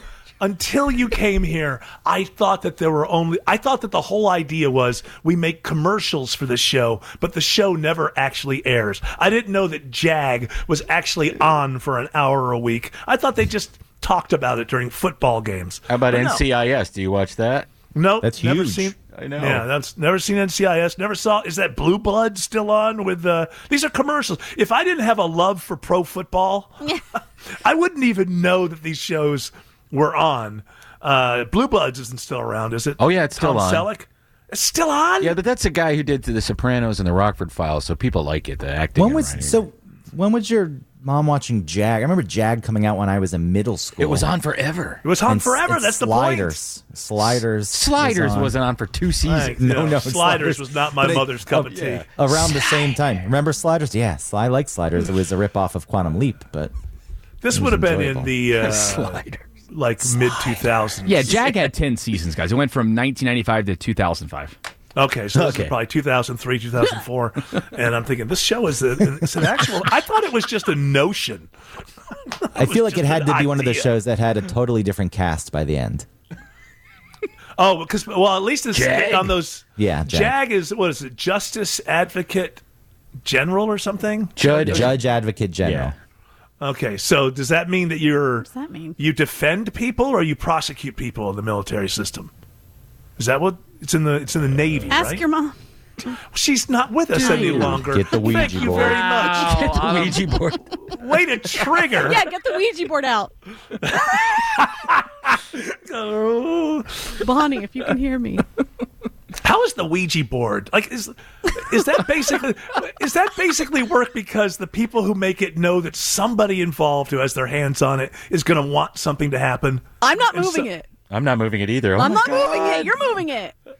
Because Uh, it takes a long time. Like you're spelling out just these long words. Don't have I mean, Gettysburg somebody's Address. pushing- F F O. All right, we're gonna be here a while. I'm not high anymore. U, R. You have two people who are dyslexic playing, and uh, you can't figure out what they're saying because it's all backwards. The candles, it takes so long the candles have fully melted. And oh, that's the answer. It's been a long time, but it was worth it. Anti-disestablishmentarianism. she wrote things. The ghost wrote things down in her dairy. I don't get it. All right, let's start over. This can't be true. She never, she never milked a cow Hey, in her life. hey, Ghost, right. can you can you start this over again? I don't get it. I love that. Uh, Everything about supposedly connecting with the other side, it's based on this premise that, well, you can't really. You can't really communicate the way that we're communicating. It's gonna be it's gonna be buffered and staggered, and you get a little bit. And I don't know if these people are still around, but they used to always show up on television shows where the uh, the person that can communicate with the dead in your life and uh, somebody in the audience is standing up and go, and then, and the person would go, "Okay, I'm I'm I'm seeing I- I'm I'm seeing the letter P. I, I'm see- at the point that you can actually get over the hump and talk to the dead. Shouldn't you be able to just basically have a conversation rather than some they- sort of like Wheel of Fortune hangman thing that's going on? They're whispering into the person's ear, like, "My name starts with an R." Can I can I buy a vowel? Can we speed this up a little bit?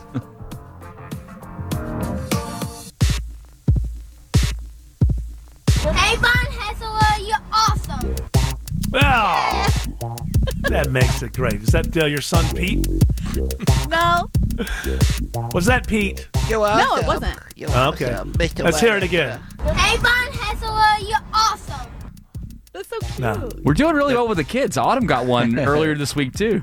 Well, you know, that's what you have to do. Is you have to, if you want to grow your audience, you gotta you gotta get them when they're when they're really- that way. Indoctrinate. Yeah, the well, Joe that's the Camel of name. radio. Exactly.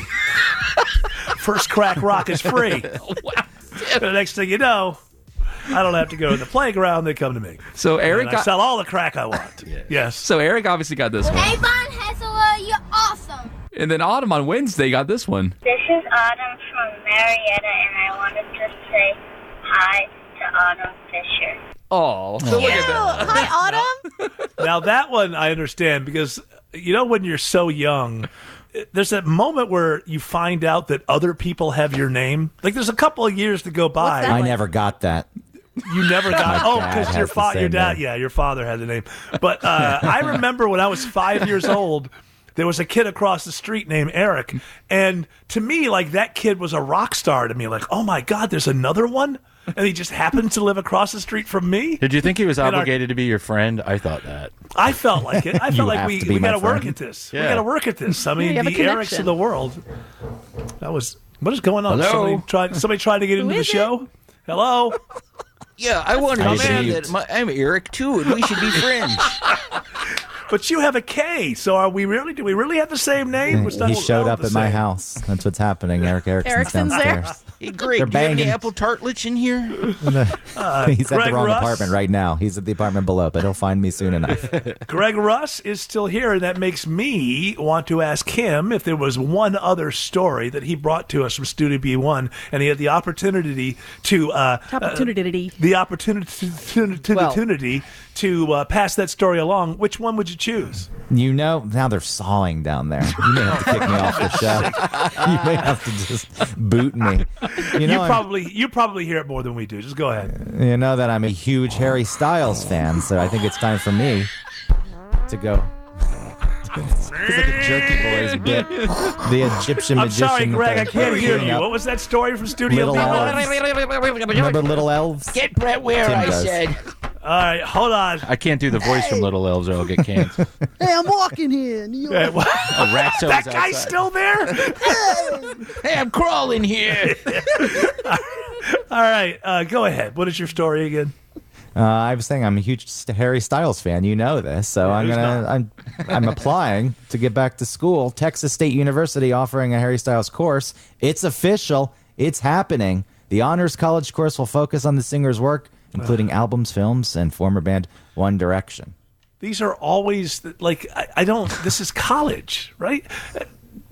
And it's not Harry Styles. It's nothing against Harry Styles. It's that colleges do this quite often. It's some sort of play to make people want to take the course. But I mean, what are you really being set up for? Hey, if you ever, hey, listen, if you want to grow up and be Harry Styles, you need to take our course so you can. Well, learn first get out of here. that. He probably Yeah. didn't go to college, and anything he any success he's found didn't come from college. So But leave. it's weird. Like, what is the mentality behind that? I'm going to be the cool professor, or we're going to be the cool school. No, there's nothing that you can learn that's going to help you with your life. And what are you going to learn about Harry Styles that you couldn't just learn by going online and if you're a big fan, figuring it? Out. Like, I'm trying to get at what the scam of this is. I mean, the scam is you're, you're making money for a course and people are paying for a course, but they're you know they're enrolled anyway, right? So they're going to pay for you know they got to fill those hours. Is that something that you is it uh, one of those things where it doesn't go toward your actual grade? You, you I don't want I don't want to find It's out an that, honors uh, course. This is going towards the grade. It's going to be really challenging. I don't want to find out that my anesthesiologist got over the top with a Harry Styles course. I want to know that that guy was really deep into the things that matter. Yeah, I take it this is probably undergrad. It's probably an elective that they that people take, and, and there are there are always No, these kind of silly classes they throw out there to try to get people you know going and get. It's like oh yeah, Don't we're discredit this. when when when whoa, you- whoa, whoa, whoa! Hey, when, when the portals when the portal opens up to actually add and drop classes, people select it right away, and then by the end of the add drop session, then they're like, oh, you know, that class ends up having openings because it's a you know people realize I would that- think it would be an easy class. I think it would fill up quick because it can't be that difficult. I mean, can you imagine failing? you have to, you have to I tell got your an parents. F in Harry Styles. this is this is the full title. The full title of the course is Harry Styles and the Cult of Celebrity: Identity, Oh. the Internet, and European pop Oh, culture. okay. And so then the- the okay, it's a professor- bait and switch. Yeah. it's a bait and switch. It's a sociology professor who's Well, the going to get professor's you on in there TikTok and begging tell you for why Karl. Marx is the best. begging for follows. The professor on TikTok. I'm the professor. This is what they they posted. I'm Oh. the professor who will be teaching a class on Harry Styles. Follow me. I tell you, man. There's a reason Gross. why. You know, I've done the numbers on this. It turns out nine out of the ten professors that any student ever smokes pot with is uh, from the sociology department. True. and and and uh, this is just and, and sociology people they just they want to be relevant to everybody all the time and they want to be relevant to the young. So this makes sense. But i guarantee you there's going to be a bait and switch. You're going to get in there and find out why uh, well basically i could have taught this class before harry styles was born before there was anything called the internet because it really comes down to marx was a genius. I guarantee you i guarantee you that harry styles career and the way the internet has unfolded has only gone it's just one more example of uh, why karl marx was right this is my guess So the professor is people going can to come follow out. it You look at the cur- uh, the uh, what do you call it not the curriculum but the syb- syllabus Yeah. look at the syllabus I- I'd like to see that. Is that available yet? When that's available, I want to see what is the books. What books are we reading? I guarantee you, I Let's would. sign I up for the class. Well, I can't You sign up pay for, the for it. Why not? We can do it. Where, where's it being? Where's it? Texas something? Some Texas school? Some community college? Where, where's Texas it? State University. So uh, TSU. Yeah, I'll get accepted. Here it is. Here's more. the cultural and political development of the modern celebrity is related to questions of gender and sexuality, race, class, nation, and Well, the globalism, gender stuff makes media, sense 'cause- fashion, fan yeah. culture, internet culture, and consumerism. First of all, the gender stuff and all that kind of stuff is going to take you back to your friend. There he is. Come on out here, Karl Marx. Come on out here and tell everybody why why every new thing under the sun only proves that you were always correct all the way along. The gender thing is so wrapped into what used to be a lot of the arguments that are a, a, a lot of these what seem like new studies are really just the old Marxism thing in a new coat of paint. I guarantee you that's what this is. But you know what? But Eric, the students going to produce a podcast together. That's pretty cool. Oh, you need a professor for that. Nobody can do nobody can do a podcast without professional guidance. Well, my goodness. We started off three hours ago talking about how, well, we were congratulating one another on all making it to Friday, which is apparently what we do now. Woohoo! We made it to Friday, and now here we are, the last segment of the week. And I want to make sure it's a good one because, as you know, if we have a bad last segment, I have to stew on that for the entire weekend. So let's uh, come on, everybody. Let's bring your A game. Okay. Let's bring this thing home. All right. Let's bring it home. Okay. Uh, It's all right. Friday yet again. Hey, uh, is Greg still there? Yeah. You're not off the hook. Yeah. You're not off the hook. Yeah. Yeah. Greg, you I, gonna I fly? I have something. I have something that uh, I just, I need some explaining. I, I surround myself. A lot of people think I surround myself with people to, to lecture them. That's not true. I surround myself with people to learn, to have Mhm. voices around me. Best listener I know. Thank you. Thank you. That may say a lot about your uh, the set of people that you're hanging out with, but thank you. I appreciate it. I'll take it. So this, uh, I don't know, I, because I am a have been a well-adjusted adult for many many years. It didn't start out that way, but I would say since about my mid 30s. Uh, before that, my early 30s. I've been a well adjusted adult, and I found no need to read the Harry Potter books or see any of the Harry Potter movies. Yes, I did have. Uh, I had a, in the Harry Potter time, we raised a, a child, but in my mind, Harry Potter movies fell into uh, the category of things you do with your mom. So he got all of that, but not with me there. So uh, Quidditch. This is a story from I don't know where. It doesn't really say. It doesn't identify itself. Reader all I see is a all I see is a logo. The Daily Prophet? Yeah, that's what Quidditch. the sport. Now Quidditch is eh. that stupid thing where they're flying around on the brooms and It's the like rings. and soccer, sort of, with Yeah. a sneech. Except But you can't let- actually play it in real life because you don't have brooms. But Right. I guess But- they made it a sport, right? they made it a sport and now somebody tell me if i'm wrong you can't get around the fact that this did not exist this concept of this game didn't exist until the harry potter books right That's right. Right. Yes. so this is the stupidity like what was actually done here on one hand most people this will come up on talk radio and all these uh, snowflakes and whatever my question is okay so you're a snowflake and you want to get things done what was actually done here quidditch the sport is now called quad ball Good, in protest because, of, of J.K. this- Rowling's comments, she made comments that transgender lobby does not like. But so what has happened here? It's still the game that comes from the book From that the she pa- wrote, right? And they no longer play on turf. I don't know what the. oh, I get it. T E R F. What is that? Yeah, that's uh, what she is. What is that? Trans That's, uh, exclusive radical feminist. So she, so J.K. Rowling is considered to be a feminist, but there is a subsection that is being that is thought to be uh, excluding trans from their feminism, and she's that. Okay, that's an argument for other shows and other places. Maybe this show on another day. My question here is what exactly has been achieved here? We are getting to the point where society and that whole social media, millennial, Gen Z bunch has gotten so dumbed down. It's still the game that comes from the book that she wrote. so you changed the name, but what was it about the name that so deeply associated it with its author? I- I- the answer is nothing, right? Well, they're still fans in general overall. That's the big thing. If you really don't like her, stop reading the books. Well, right. Stop watching but, I mean, the uh, movies. In this situation right here, this is a, a, a big thing. Press releases. We don't call it this anymore. We call it something else. But but nothing, nothing has been done. Who cares if it's called Quidditch or Quad Ball?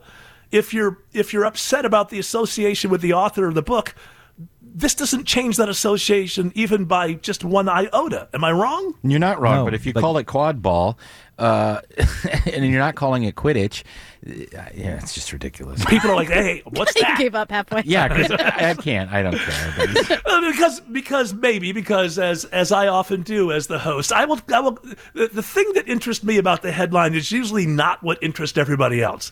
Like this is a slam dunk all day long radio shows, snowflakes, it's getting out of control, right? That's mm-hmm. that's where it goes. But no one see I'm asking, hey, if you are one of these so-called snowflakes and you do want to make change in the world, please explain to me how this changes anything.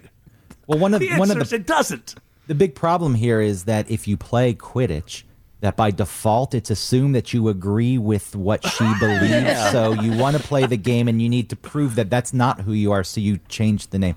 I it, that shouldn't be the standard though, and that that applies across many things. I yeah, feel. just because you drive a Volkswagen doesn't mean you're a Nazi. Volkswagens, by the way, were it's a it's a f- uh, Volkswagen. It's a people's car. It was Hitler's car. Right.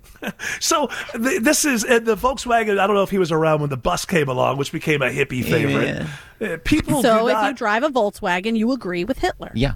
that would be it. Would You be both like, like the saying same that. car. But not only would it be as if you're saying that, but then your your your response to make that go away is we're we're going to call it the uh, the the the the Der Wiener Schnitzel. That's what it's I call the mine. car. It's still it's still the car. Der Wiener Schnitzel. It's still the car that Hitler created. Uh, Der Wiener Schnitzel, by the way, used to be a great chain of fast food restaurants that uh, were hot dog based. And I don't know. They went. I, when did they go out of business? Somebody look that up because I loved. I don't know what it, I thought. Wow, this is a great idea. When everybody else is going burgers, Burger King, McDonald's, Wendy's, these people got the idea. We're going to go dogs, but it didn't work out. I don't know if they didn't run it well, but I'm telling you, you could get any kind of hot dog you wanted at Der Wiener Schnitzel. Must anybody look it up? I assume somebody looked up when it was when it was uh, knocked out of business. No, Let's am I alone? see. Am I Yeah. speaking into the void here? Or was it- Huh? Jared's looking it I'm up. looking it up now. Jared's the researcher. Let's see. Uh, by the way, at the point that you can't fly around on brooms, I agree with you, Greg. You're not playing the game anyway. so what are they doing? They're playing some kind of weird version of lacrosse. Yeah, Probably. mixed with Uh, soccer. There's no Yeah. um, gold snitch with wings that flies around that you can catch either. Well, yeah, how, do, again, how do they how Wow. do they navigate that issue? And maybe they just throw a rock in the air and whoever Well, I see. I see people with hula hoops in their hands. It was created in Vermont, Oh, that explains it. uh, that's all you need to know. Middlebury Quad ball. College in It's probably created by Ben and Jerry. ben walked in with a great new idea. By the way, your hot dog place is still in business. It's not. It's not over yet. It still has got a couple locations. A couple, but there was a while when Der Wiener Schnitzel was on the march. they they had, they opened 200 new stores in France overnight. They occupied Paris, Texas. Hey, they still have a store in Guam and Panama too. Oh, Guam, let's go. Let's go get a good If it's not dog. tipped over. All right. I hope everybody, Greg, st- thanks for sticking around for so long. I hope all the doctrinaires, I hope everybody listening has a great weekend. We'll talk to you Monday morning at 9 a.m. Until then, you're all invited to join us then. Until then, continue on your journey. I do not piss off the genie. Thanks for listening to the Von Haessler Doctrine podcast. Remember, you can hear the show every weekday from 9 to noon right here on 95.5 WSB, Atlanta's News and Talk. Without the ones like you, who work tirelessly to keep things running, everything would suddenly stop. Hospitals, factories, schools, and power plants, they all depend on you. No matter the weather, emergency, or time of day, you're the ones who get it done. At Grainger, we're here for you with professional grade industrial supplies. Count on real time product availability and fast delivery. Call clickgrainger.com or just stop by. Grainger for the ones who get it done.